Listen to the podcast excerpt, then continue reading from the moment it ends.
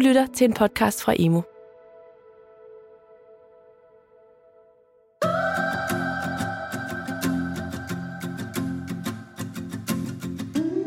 For at skabe flere og bedre inkluderende læringsmiljøer, hvor alle elever kan deltage og lære en masse og have det godt socialt, så er det vigtigt at styrke samarbejdet mellem almen og specialafdelinger rundt omkring på landets skoler. Men hvordan gør man lige det? Det kan du blive meget klogere på i denne episode af Veje til Inklusion. Vi har denne gang besøgt Søndermarksskolen på Frederiksberg, hvor de arbejder systematisk med at få alle elever til at være og lære sammen i fællesskaber og vi har talt med skolens pædagogiske leder. Jeg hedder Lene Gjøl, og jeg er pædagogisk leder på Søndermarkskolen her. Og vi har også talt med skolens inklusionsvejleder, Jeanette Sederfeldt. Og jeg hedder Jeanette, og jeg er inklusionsvejleder på skolen, og har været her i lidt over to år. Og så har vi talt med en ekspert i netop at udvikle inkluderende læringsmiljøer og skabe gode synergier mellem almindelærer og specialskoleundervisere. Jeg hedder Lotte Hedegaard Sørensen og er ansat som lektor i øh, pædagogik, specialpædagogik og inklusion på øh, Aarhus Universitet, DPU. Mit navn er Simon Brix, og du lytter til Veje til Inklusion. På Søndermarksskolen på Frederiksberg, der nedlagde de for en del år siden specialklassesporet for at inkludere alle elever, som ellers skulle gå i en sådan klasse, i almenklasserne. Siden er disse elever blevet inkluderet i en klasse på hver årgang, så der i nogle klasser er en og i andre op til seks. Alle de pågældende elever har generelle indlæringsvanskeligheder. I en inklusionsrapport udgivet af det daværende Ministerie for Børn, Undervisning og Ligestilling tilbage i 2016, der konkluderer en ekspertgruppe, at inklusion sagtens kan lykkes, men der er ikke nogen quick fixes. Det kræver udvikling af den pædagogiske praksis og en større inddragelse af både børn og af forældre. Alt sammen noget, som de har et fokus på på Søndermarksskolen. Det vi rigtig gerne vil, er jo at gå fra, øh, fra inklusion til læringsfællesskab.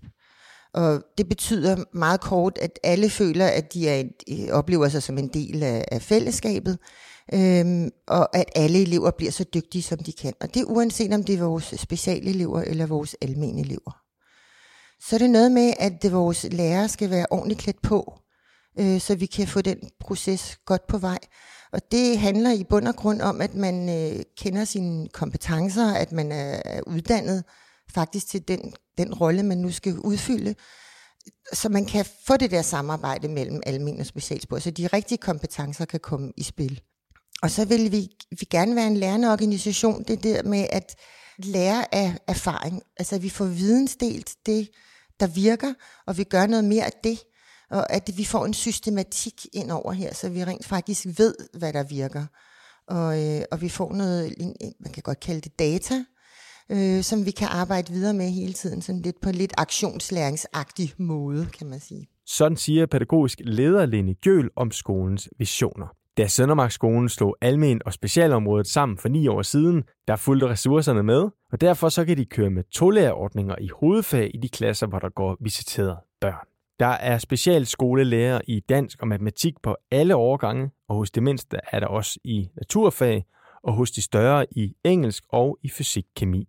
Det har på mange måder været et positivt træk for de visiterede elever at komme over i almenklasserne, men der er på skolen ikke noget systematisk overblik, hvad det er, der har virket og hvad der ikke har virket. Så i år der har skolen så begyndt på en indsats, hvor de i et netværk etableret af læringskonsulenterne i Styrelsen for Undervisning og Kvalitet systematisk indsamler og deler erfaringer med at skabe inkluderende læringsmiljøer. Et af fokuspunkterne det er at anvende co-teaching, altså når to lærere eller to forskellige fagligheder sammen står for at undervise en gruppe af elever.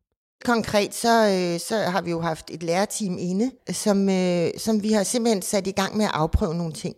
Har givet dem et lille minikursus i, hvad kan, kan co-teaching, og så øh, simpelthen er de gået i gang. Og så går jeg blandt andet ud og observerer, hvordan de så gør. Øhm, og så tager, det, til det tager jeg en masse notater. Vi har hele tiden møder løbende, øh, hver cirka 6. 8. uge, og så taler vi om de ting, jeg har observeret. Og så ser vi, hvad er det, der virker? Hvad kommer de tilbage med af erfaringer, der faktisk er gode? Og hvad er det, der ikke virker så godt? Og hvad skal vi gøre mere af? Og hvordan kan vi så inddrage nogle flere ting øh, i co-teaching. Så, så det hele tiden bliver noget, vi afprøver og gøre større eller gøre mere af, øh, så det rent faktisk har en effekt på børnene. Fordelen med co-teaching, det er, at undervisere de kan supplere hinanden. Co-teaching det er et amerikansk begreb, og de anvender det med stor succes over there i USA. Især tilfælde, hvor almen og specialområdet de arbejder sammen om at inkludere alle elever i almen klasser. Der findes en række af metoder, man kan gribe co-teaching an på. Et af de mest anvendte er station teaching, hvor eleverne de deles op i tre grupper. De to undervisere de tager sig hver af en gruppe, mens den tredje gruppe arbejder selvstændigt. Undervejs roterer enten elever eller undervisere. Kan du komme med et eksempel på, hvor, hvor, I, hvor I har kunne se, at co-teaching virker? Altså for eksempel kan jeg jo bare fortælle om en observation. Jeg har været nede og, og kigge i, i 3B, og øh, der står meget tydeligt på tavlen, hvad børnene skal. Øhm, der står, hvad de skal først, og hvad de så skal, og hvad de så skal. Og så står der, i hvilke grupper de skal være. Og det er meget trygt. Børnene ved præcis, hvad de skal, hvornår, med hvem. Og lærerne har aftalt, hvem siger hvad, hvornår. Så det er helt tydeligt for både børn og voksne, hvornår foregår de forskellige ting i klassen. Og det giver en utrolig tryghed og øh, en utrolig øh, sådan fornemmelse, rar fornemmelse af, at man, når man, det er fint, jeg, der er også plads til mig, selvom jeg har udfordringer eller har det svært jeg bliver sat i en gruppe, hvor jeg måske kan, kan enten få noget hjælp, eller hvor, hvor jeg faktisk kan, kan det, de andre kan. Altså man sørger for at lave undervisningen, eller planlægge undervisningen sådan, at, at øh, alle børnene får, får noget ud af det, der foregår. Altså differentieret i en, i en grad, så man både kan lave grupperne, men også kan gøre det i gruppen, differentiere sin undervisning videre ud i den gruppe, man så har taget ud. Så man kan sige, det der virker er, at jeg, kan, jeg ser, børn, der sidder, specialbørn, der sidder og arbejder på lige fod med almenbørnene, hvor der opstår læring, øh, hvor de før måske mere ville have siddet og ikke få lavet noget, eller ikke øh, have deltaget. Man kan se, der er en, der er en større aktivitet med fingeren i vejret, de, de deltager mere aktivt. Så der er sådan nogle pejlemærker, hvor man kan se, at de, de faktisk deltager og er med. Og de bygger med deres senticubes, og de, de, så man, de, de, de ligner en almindelig elev jeg, jeg, jeg viser gåseøjne her, men, men, men det er fordi, at, at, at jeg tænker, at i virkeligheden så handler det jo om, at alle elever er særlige, og derfor skal man måske bare have de der kompetencer i spil, som almen og specialklasselærer sammen kan, kan få det bedste frem i barnet. Hvordan gør de det? Altså, er det noget med, at man sætter sig sammen både i forberedelsesfasen? Ja. Og, ja. Altså, de sætter sig sammen og forbereder og planlægger undervisningen. De ved nøjagtigt, hvornår hvem skal gøre hvad i undervisningen, med hvem. Øh, så de gennemfører den også øh, ud fra, hvad kan man sige, meget systematisk, øh, øh, altså en god ramme, som er meget tydelig. Og bagefter sætter de sig ned, og det er jo der, hvor jeg som leder kan hive dem ind og sige, jeg skal være med i evalueringen. Det er vigtigt her, fordi det er her, jeg også kan få nogle, noget virkelig god viden, og jeg kan facilitere øh, den didaktiske eller, eller pædagogiske samtale, så man kan få talt sammen om det, der er vigtigt. Jeg kan spørge nysgerrigt til det, øh, der undrer mig, og jeg kan, jeg kan få dem til at fortælle, hvad der virker, eller hvad der ikke virker, hvad de har erfaring med allerede nu.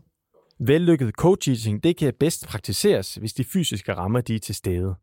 Så det er også noget, som de arbejder med på Søndermarksskolen.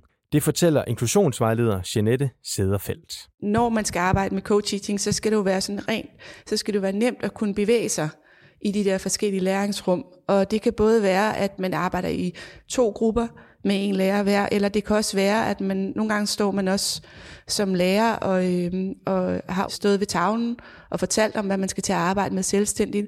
Så er der også nogle arbejdsbord, man kan gå fra til at sidde med at arbejde med sin opgave alene. Fordi nogle af de børn, som, som vi har der inkluderet i klasserne, har, har det svært med, når der er støj ved bordet, så kan det være en god måde at få lov til at sætte sig så lidt væk fra bordet, fordi man ikke bliver forstyrret, øh, man sidder for sig selv. Og så er det også en tydelighed i forhold til, hvad skal jeg, hvornår, hvor kan jeg, altså hvor kan jeg finde de forskellige ting, hvor skal jeg gå hen, og, det kan, og vi har også arbejdet sådan i forhold til det med støj i rummet, hvordan arbejder man med støj og regulerer støj. Regulering af støj, det lyder som noget, der er mange, der godt kunne tænke sig at lære. Har I, øh, har I haft succes med det? Ja, det har det faktisk. Øhm, det er inde i 3. B, som, øh, som har været med. Vi har lavet sådan et øh, lille schema på tavlen, øh, i forhold til, hvornår man taler med, altså når man arbejder, hvor er man så henne? Visker man, eller taler man højt? Hvor taler man højt?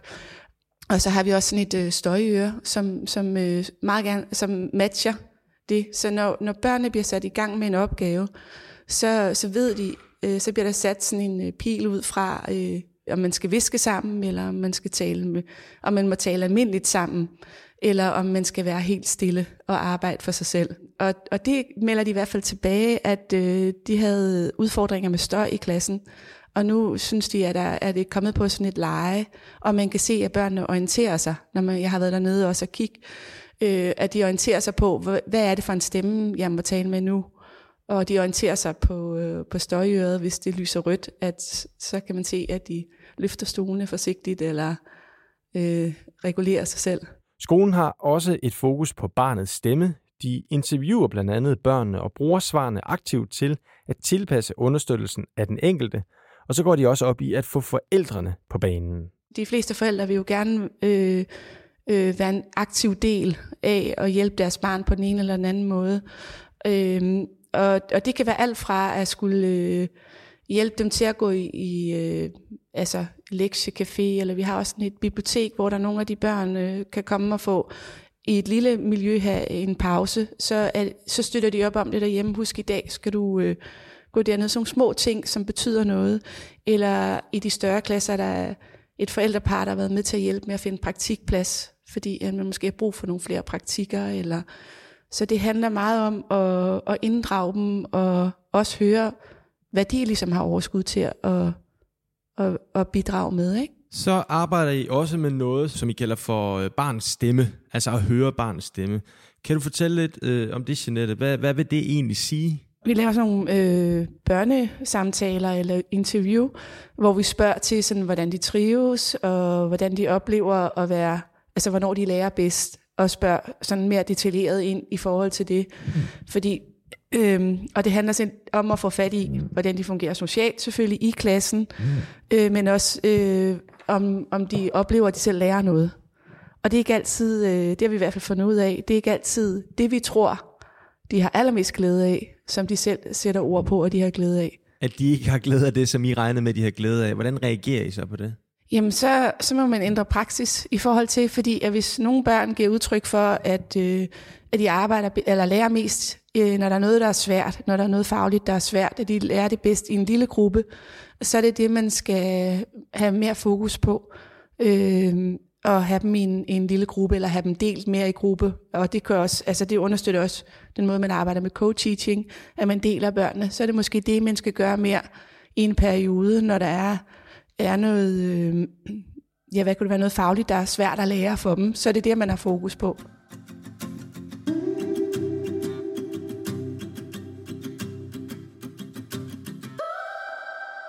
Spørger man en ekspert på området, så er det fuldstændig essentielt at få et bedre samarbejde op at køre mellem almen og specialområdet.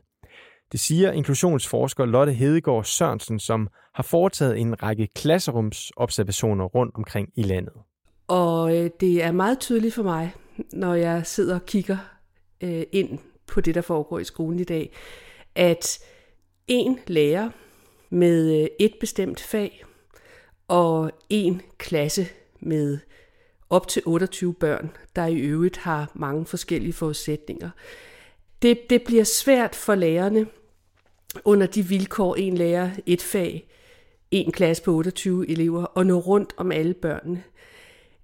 Det, det bliver meget tydeligt, når man sidder og kigger på undervisningen, at lærernes undervisning retter sig mod et gennemsnit eller en eller anden forestilling om hele klassen, som undervisningen retter sig imod.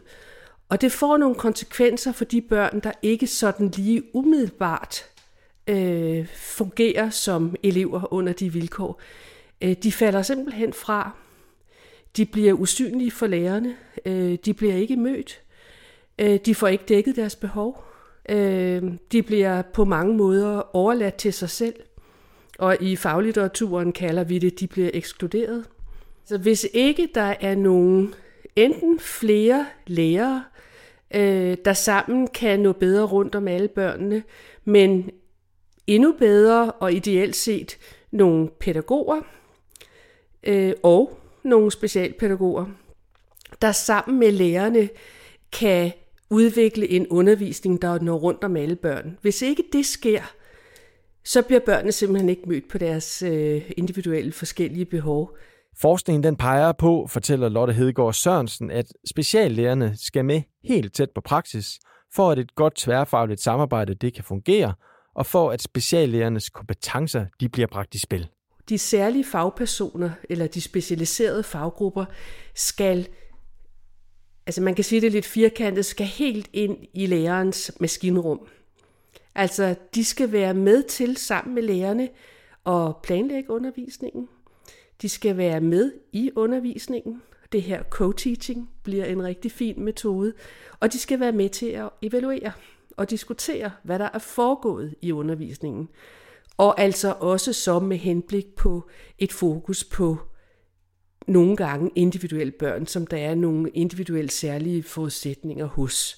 Udfordringen ligger derfor for skolerne i at støtte op om, at almen- og specialskoleområdet kan arbejde tæt sammen. Der skal man være villig til at ændre på normal praksis og faste organisatoriske træk, siger Lotte Hedegaard Sørensen, og forestår blandt andet mere gruppeinddeling, mindre klasseinddeling, mere frihed til lærerne, tid til, at de tværfaglige kræfter kan snakke med hinanden og etablere et godt samarbejde, og så kræver det en stor ledelsesopbakning for, at det hele det kan lykkes.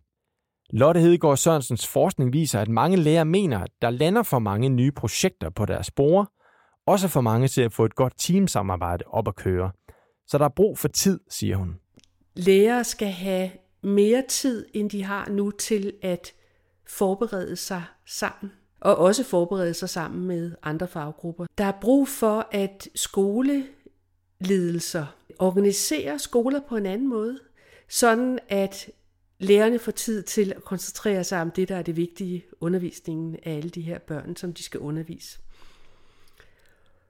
Øh, ledelsesopbakningen, ved vi også fra forskning, består også i, at man, at man understøtter gode mødekulturer. At man øh, kompetenceløfter, altså fokuserer øh, efteruddannelsen øh, ikke så meget på alle mulige projekter, der kommer udefra, men, men et kompetenceløft, der måske retter sig mere mod at lære at holde gode møder. Øh, at lære at øh, lave mere sådan systematiske former for øh, planlægning øh, og evaluering af undervisningen sammen. Det er jo ikke noget, man bare gør. Øh, det er noget, man skal, det er noget, man skal lære.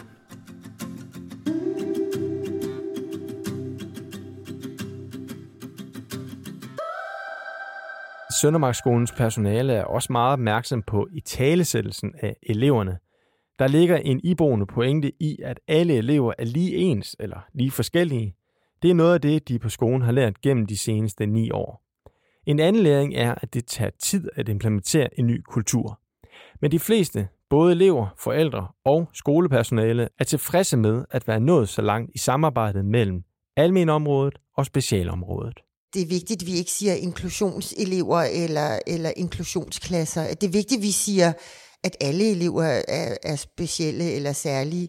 At alle elever skal behandles øh, forskelligt. Øh, at, at alle elever øh, skal kunne opleve, at de er en del af et fællesskab. De skal med deres perspektiv eller stemme kunne sige, jamen jeg har en plads i det her fællesskab. Øh, og det kan man jo også sige, det er jo en af vores, det er jo nogle af de succeskriterier, eller nogle af de succeshistorier, vi, vi så har samlet op. Det er jo både det der med, at børnene udtrykker, at de har et fællesskab, både socialt, men også fagligt, selvom det faktisk er det faglige, der er svært. Øh, at forældrene øh, oplever, at deres børn ikke bliver stigmatiseret i små specialklasser, men at de faktisk også tilhører et børnefællesskab. Øhm, at, øh, at vi oplever, at børnene deltager mere i, i undervisningen. De faktisk aktivt har fingrene i vejret, eller i gruppearbejde, eller, og vi kan se nogle resultater også allerede på test. Øh, hvor vi kan se, at vores børn klarer sig faktisk bedre, end de gjorde, det de sad ude i de der små specialenheder. Og man kan sige, at de, de udfordringer, man opdager, der kan være, øh, det er der, hvor man så må sige, det, det kan vi behandle positivt på den måde, at det kan faktisk tage fat i at gøre noget ved. Altså vi kan vid- efter videreuddanne, eller vi kan være til stede. Jeg har tid til at gå ned og være med, eller op i en klasse. Øh, jeg har tid til at have de her løbende møder. Vi har møder hver 6. og 8. uge, hvor vi samler alle de lærere, der er indblandet, og det skal vokse, og, og det skal være, en, hvad kan man sige, på, på det, det langsigtede mål, eller det endelige mål, er jo, at sådan arbejder vi på Søndermarkskolen. Det er sådan, man gør, når man er her. Og hvis du vil være her og være enten specialklasselærer eller almenlærer, så arbejder man på denne her måde. Og man kan også sige, at, at det er også det, forældrene melder tilbage, der hvor vi har haft øh, øh, ekstra fokus på det, der kan forældrene også se en forskel derhjemme, og de kan mærke en, en forskel på deres børn. Øh, og, og, og så tænker jeg i hvert fald, at vi er rigtig tæt på mål, når det også øh, er det, forældrene melder tilbage på statusmøder, at, at de kan se, der, at, at deres barn er blevet gladere og kommet i højere trivsel og har en anden tilgang til øh, det at blive undervist. Nogle vil måske fristes til at sige, at de på Søndermarkskolen er nået rigtig langt af vejen hen imod at lykkes med at inkludere børn i almen tilbuddet. Ja, men det har også været en lang vej. altså man kan sige, det der med, at vi gjorde det jo bare. Altså vi, vi tog jo vores specialelever, og så satte vi dem ind i almenklasserne. Og så sagde vi, værsgo, I får en, en lærer med i rumpen. men, men udover det, så var der lange perioder, hvor, hvor vi jo ikke gjorde noget. Og, og, og der har vi, kan man sige, fejlet. Man bør virkelig være fuldt ud til stede og man, som leder, og man bør give det der rum til medarbejderne, både at de får øh, en oplevelse af at blive, øh, altså have de kompetencer, de har brug for, øh, og at der bliver sat tid af til rent faktisk at have de der didaktiske og pædagogiske samtaler. Øh, og det bliver sådan lidt rammelagt, og man samler ind systematisk, og de faktisk får nogle erfaringer med i, i rygsækken. Gud, det her, det kan jeg bruge, det er fantastisk, det virker. At der bliver optur, altså at vi får fra nogle lærere, der tænker, åh, det har jeg ikke tid til, til nogle medarbejdere, der tænker, yes, det her det er faktisk spændende, jeg kan se, det virker, det gør noget ved mine elever, de kan se noget på deres elever, der er godt og positivt. Og det er jo det, jeg tænker, der må være, der må være den endelige, øh, den endelige, det endelige mål, at vi faktisk når derhen, at sådan er det for alle børn. Sådan arbejder vi bare. Hvad siger lærerne til det? Vores sådan, medarbejdere, både lærerpædagoger, er egentlig lidt øh, interessante i den sammenhæng, fordi jeg tror, de har vendet sig til, at øh, nu kommer Lene med en eller anden ny idé, så gør vi da det. Det kan da godt være, de protesterer lidt, men de egentlig, så længe man selv lægger noget engagement og noget tid og noget lyst i det her, så synes jeg faktisk, at mange af vores medarbejdere, de arbejder bare med. Og når de så især kan se, at det faktisk giver nogle glæder elever, eller nogle, altså når nogle af de succeskriterier, vi har stillet op, rent faktisk bliver opfyldt, så tænker jeg, så giver det, så giver det det der optur, aha, det kan gøres på andre måder. Man får pludselig lov til at være den der lærer, man måske drømmer om at være, den der gør en forskel man faktisk kan noget med sit fag. Men man faktisk får lov til at arbejde pædagogisk og får lov til at tale om pædagogik og didaktik. Det tror jeg giver rum til det. Det er bare super vigtigt, så lære de erfaringer, man drager. Og hvad med de lærere med specialpædagogisk kompetence, som tidligere har stået i deres egen klasse og undervist, og nu lige pludselig kunne jeg forestille mig, er lidt nervøs for at ende som sådan en, øh, en støttelærer, en ekstra lærer? Det var de i starten. Og så tænker jeg, at nogen har grebet den her bold allerede for nogle år siden og sagt, at sådan skal det ikke være. Vi skal planlægge sammen, og vi skal evaluere sammen, og vi skal forberede, og vi skal øh, udføre sammen.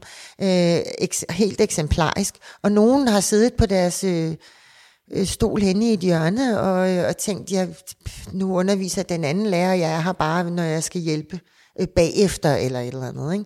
Og der er det bare, tænker jeg, det der med, at man gør noget andet det gør også noget andet ved, ved dem, man arbejder sammen med. At man får lov til pludselig at, at, at få det der, gud, jeg kan noget mere, eller nej, wow, det er jo egentlig spændende, eller jeg ved ikke, hvordan jeg skal sige det. Det, er, det giver bare sådan en større lyst til at prøve noget af, tænker jeg, ikke? At man opdager, at det faktisk har en effekt, det man gør. Øhm, at man har en rolle, at man er vigtig. Øhm, så, så, og der, hvor vi så måske har et lille hængeparti nu, det, det opdager vi jo nu, det er, at specialklasselæreren godt nogle gange ikke altid føler sig mm, så kompetent, øh, som vedkommende den, den lærer nu kunne drømme om. Og der tænker jeg, der har vi en opgave i at, at have noget fælles øh, efter videreuddannelse, eller noget fælles viden, som vi skal blive enige om. Fordi der er jo masser af evidens for, og masser af forskning, der viser, hvad der rent faktisk virker. Øh, og det er jo bare at gå ombord i noget af det. Det er jo noget af det, vi for eksempel gør med co-teaching, eller indretning af klasserum, eller og, og så videre. Ikke? Så man griber jo til de uh, ting, der allerede ligger der på forhånd, og det er dem, vi ligesom tager udgangspunkt i. Hvad er det, vi ved i forvejen, der, der faktisk virker, ikke? Men hvad med eleverne? Hvordan er det for dem at blive blandet sammen? Ikke mindst for de elever, som ellers var visiteret til specialtilbud. Det kan måske være ubehageligt for nogle af dem. Ja, hvis du nu tog dem direkte ud af specialklassen og flyttede dem over i en almen klasse, det har vi jo kun gjort nogle få gange. Det gjorde vi jo, da vi begyndte projektet. Der satte vi jo børnene fra specialklassen, altså de sad i deres egen lille specialklasse, over i almenklassen. Og der var der da rigtig meget dem og os i begyndelsen. Men det udlignede sig altså, det gjorde det i det øjeblik, de fik nogle andre øh, fællesskaber, sociale fællesskaber, så skete der også noget rent fagligt. Og alle vores elever går jo faktisk med fin succes, vil jeg sige, til afgangsprøver. Ja, de får noget ekstra hjælp i, hvordan øh, skriver man en synopsis, eller øh, hvordan går man egentlig ind, når man skal til, til afgangsprøve eller til eksamen. Øh, hvad kan man forvente? Vi træner, hvad bliver man spurgt om? Men det træner vi jo også med andre elever, der kunne have svært ved det. Mm. De får også lov at prøve.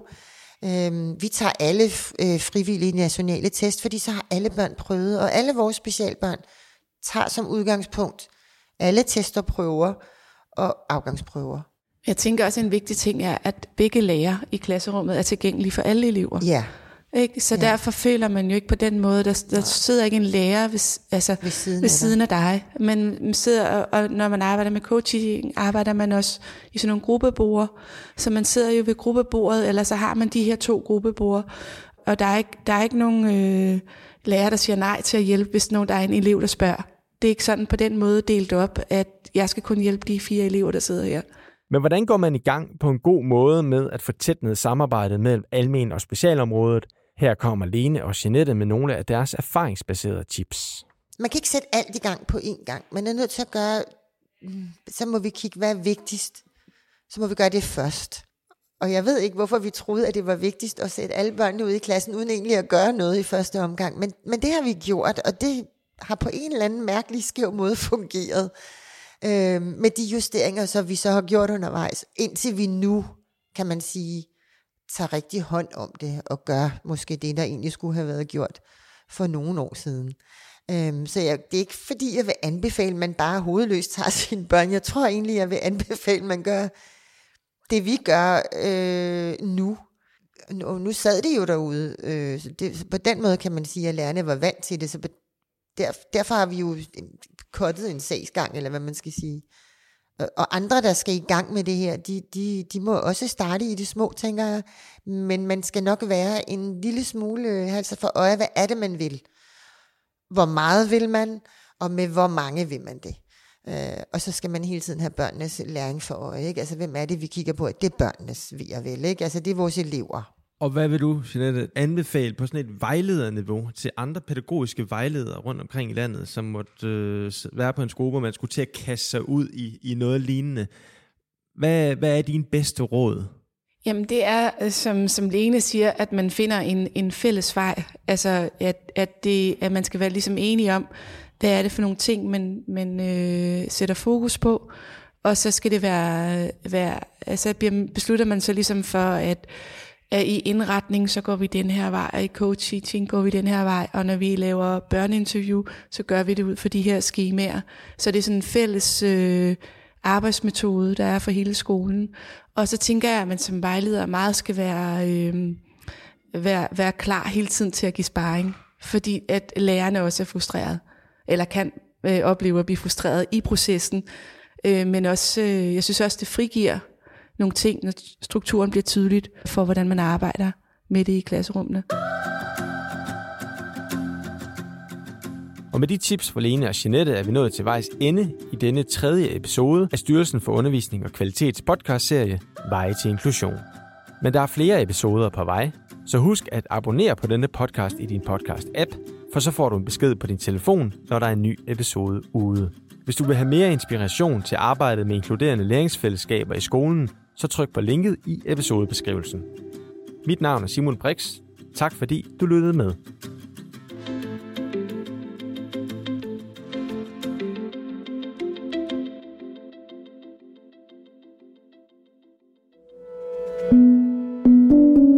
Du har lyttet til en podcast fra Emo. Find mere viden og inspiration på emo.dk.